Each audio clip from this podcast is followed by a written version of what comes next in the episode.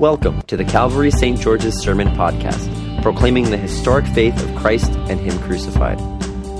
These podcasts are recorded and produced by the parish of Calvary St. George's in the city of New York. For more information, head to calvarystgeorges.org. This scripture put me in mind this morning of a poem from one of my favorite living poets, Billy Collins, who used to teach uh, at CUNY up at Lehman.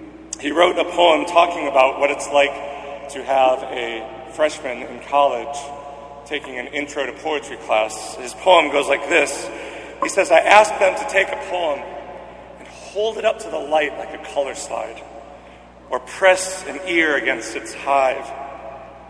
I say, drop a mouse into a poem and watch him probe his way out, or walk inside the poem's room and feel the walls for a light switch. I want them to water ski across the surface of a poem, waving at the author's name on the shore. But all they want to do is tie the poem to a chair with rope and torture a confession out of it. They begin beating it with a hose to find out what it really means. And that's how I feel with a passage like this when Jesus says, Eat my flesh and drink my blood. Our inclination is to want to tie that verse to a chair with rope and beat it to tell us what does this mean. And I invite you this morning, for the next few moments, to explore what Jesus is saying to us and to listen for what he is doing in our minds and in our hearts with this truly difficult word.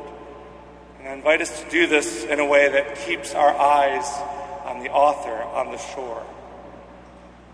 Jesus did not give these words out of thin air. The, this, this passage, this gospel from today, is at the end of a lengthy discourse that takes up the majority of John chapter 6. And it comes on the heels of one of the few miracles recorded by all four gospel writers the feeding of the 5,000. This, in fact, is how John chapter 6 begins with 5,000 men, plus women and children, gathered to listen to Jesus. As the day wears on and they get hungry, the disciples tell Jesus to send them away so that they can find some food, but Jesus says, No, let us provide for them. All they can find, though, is a little boy who has a sack lunch of five loaves and two fish. And they say, What are these among so many? But Jesus takes this small lunch, prays and gives thanks over it, and miraculously provides bread, not just so that everyone could have a nibble, that would be miraculous enough. I mean, 5,000 men plus women and children, we may be talking 15, 20,000 people. Madison Square Garden, five loaves, two fish. Jesus does not merely provide a nibble for all of them, which would be a, miracle. He provides until they are full. And then he launches into this discourse, which is rightly known by the I am statement that dominates it. Jesus says in John chapter 6, verse 35, I am the bread of life. It's as if he's saying, The bread I just fed you, the bread you just ate, well, let me tell you something. I'm actually the bread that gives life.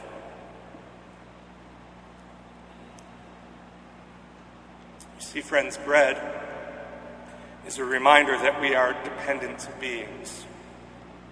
We depend on something outside of ourselves for survival. We are not self sufficient. We are not self existent. We have to have something outside of us enter into us to give us life. But Jesus presses the point further. Yes, we need something outside of ourselves to sustain us. But even a miraculous provision of physical bread isn't enough to give us life. which calls to mind the story from the Hebrew scriptures in the Exodus narrative Jesus himself alludes to here in the text. What these people experienced is essentially the same as what the children of Israel experienced in the wilderness. For 40 years, they witnessed the miraculous provision of manna. Six days a week, it simply appeared outside the camp. And people gathered as much as they needed for the day, and God sustained them. But the thing about the manna was, miraculous provision though it was, the next day, they still needed to go get more. His hearers in this day likewise had received a miraculous physical provision, but they would hunger again, even as the children of Israel did. See, friends, the manna and the five loaves and two fish are at one and the same time a reminder and a sign. They're a reminder, as I mentioned a moment ago, that we need something outside of ourselves to give us life because we are not self existent. But they are a sign as well, a sign of something greater. Of a bread that gives life not just for another day, that gives life everlasting. A bread that doesn't just become one with us, but a bread that makes us one with God. That's startling. It's mind blowing. It has been the project of religions around the world to make us humans one with the divine. And it is a project of religions the world over, and some try to craft Christianity into this same mold. To make our project, we need to become one with God. The goal is right, the means is wrong. Jesus says, yes, union with God is possible, but it comes through me, the bread of life, who does not go up to heaven to make us one with God, but who brings heaven down to earth to make God one with us. You see, it is a reminder and a sign. And then Jesus presses further. Because at the very moment where he could have just spiritualized the whole thing, he decides to double down on the physicality of it all. He says, No, actually, my body is real meat. Some of you might wonder why it's been said that you can say Jesus is a liar or a lunatic or a Lord or the Lord, but, but you can't say he's a great moral teacher. You might wonder why would someone say that Jesus is a lunatic? Well, for things like this, right?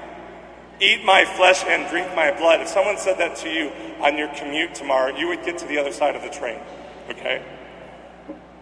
Jesus doubles down and presses in. What is he doing?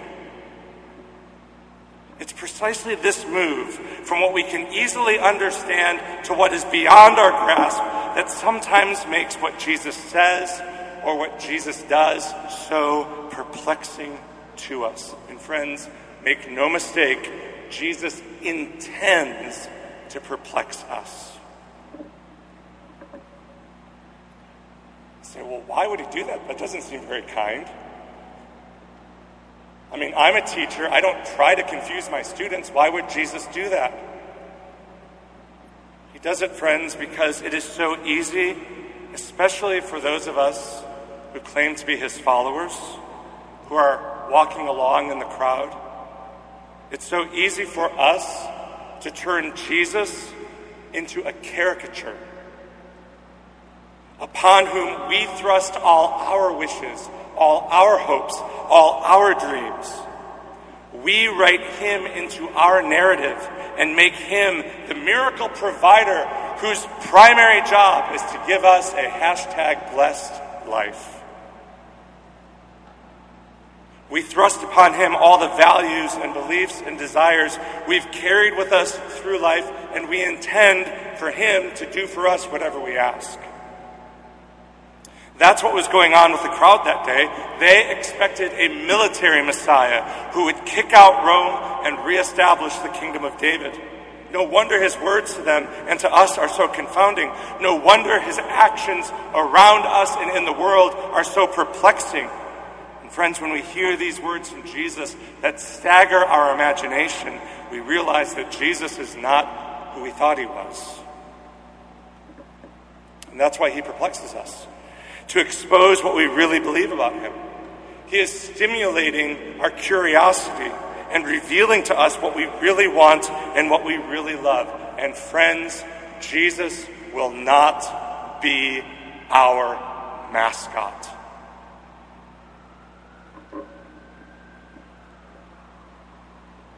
And for many, even many professing followers of Jesus, this is too much.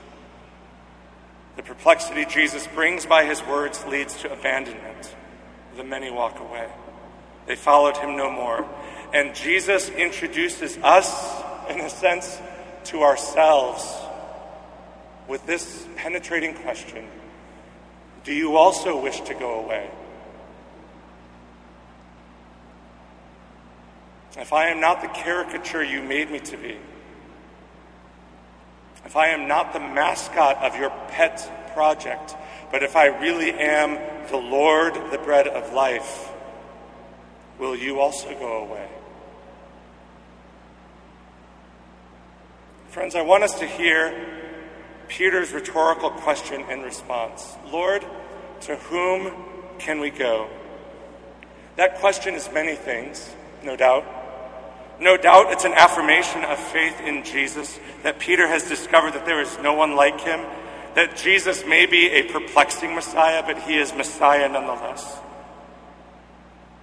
And yet, this question also betrays something about Peter. Have you thought about this?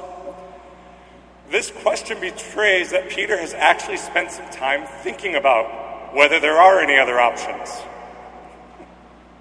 Lord, to whom can we go? Like, I've thought about it. And yes, it's an affirmation of faith. I'm trusting you. You're the Holy One of God.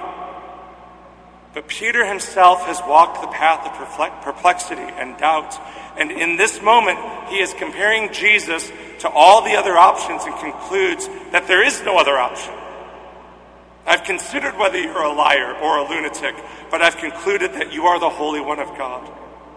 His question presupposes a prior investigation of the claims of Jesus. Friends, far from trying to silence perplexities and doubts within himself, when, when, Jesus exposes those perplexities within us, our temptation may be to say, oh, well, we need to like cover them up, put them in a box, and never think about that again. For fear that we might walk the path of abandonment. We don't want that.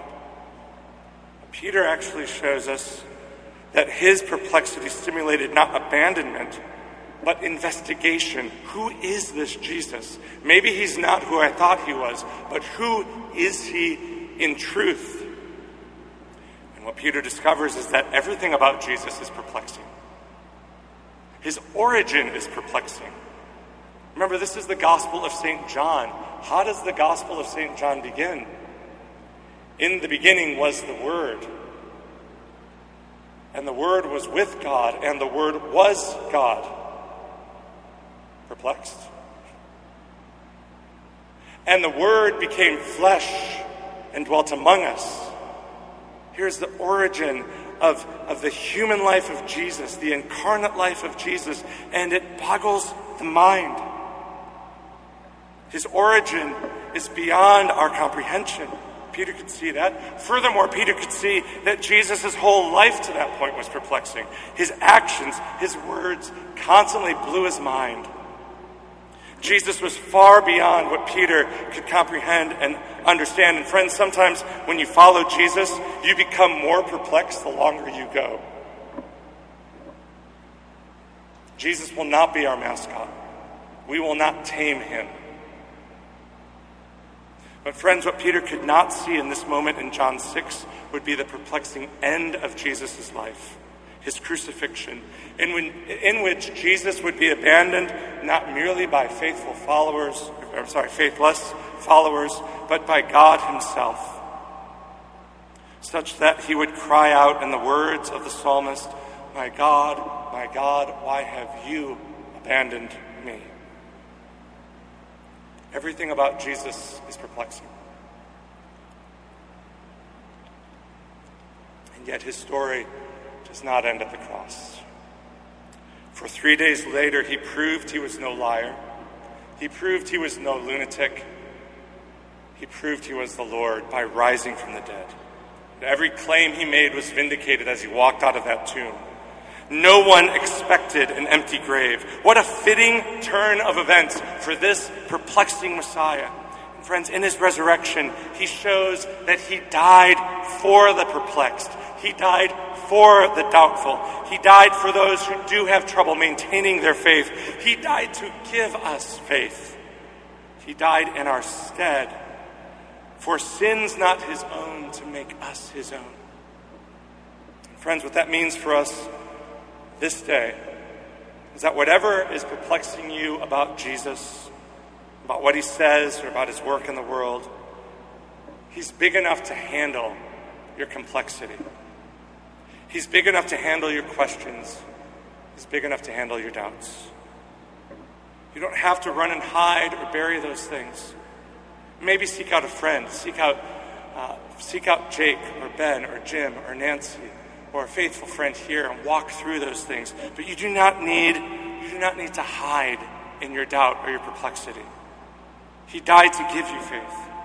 And He has brought you even to what might appear to be a dark night of the soul. Brought you there for healing and restoration because He's safe and He's powerful. You don't have to walk away because you don't understand the words of St. Uh, Anselm, we believe that we may understand. And that's why I love how every week we take up these words in John 6, these perplexing words, and we ask in faith, Grant us, gracious Lord, so to eat the flesh of your dear Son, Jesus Christ, and to drink his blood, that our sinful bodies may be made pure by his body, and our souls washed through his most precious blood.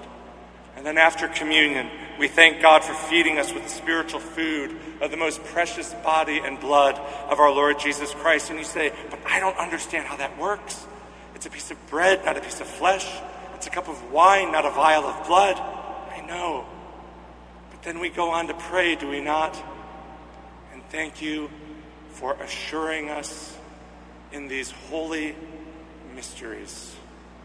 These things we could not have come up with on our own these realities that took divine revelation for us to see. We thank you for assuring us in these holy mysteries that we are living members and heirs, uh, living members of his body and heirs of his eternal kingdom. So, friends, I invite you again today, with all your perplexities and with all your doubts, to come to Jesus. He is a faithful Savior. Don't shy away from him as if, you, as if you have to be ashamed for not understanding everything. Friends, who could? Take him again by faith. Take him in your hearts. And the peace of Christ be upon us all. Amen. Thank you for listening to our sermon podcast, produced and recorded at the parish of Calvary St. George's in the city of New York. If you feel led to support the continuing ministry of the parish, you can make an online donation at calvarystgeorges.org slash giving. Thank you.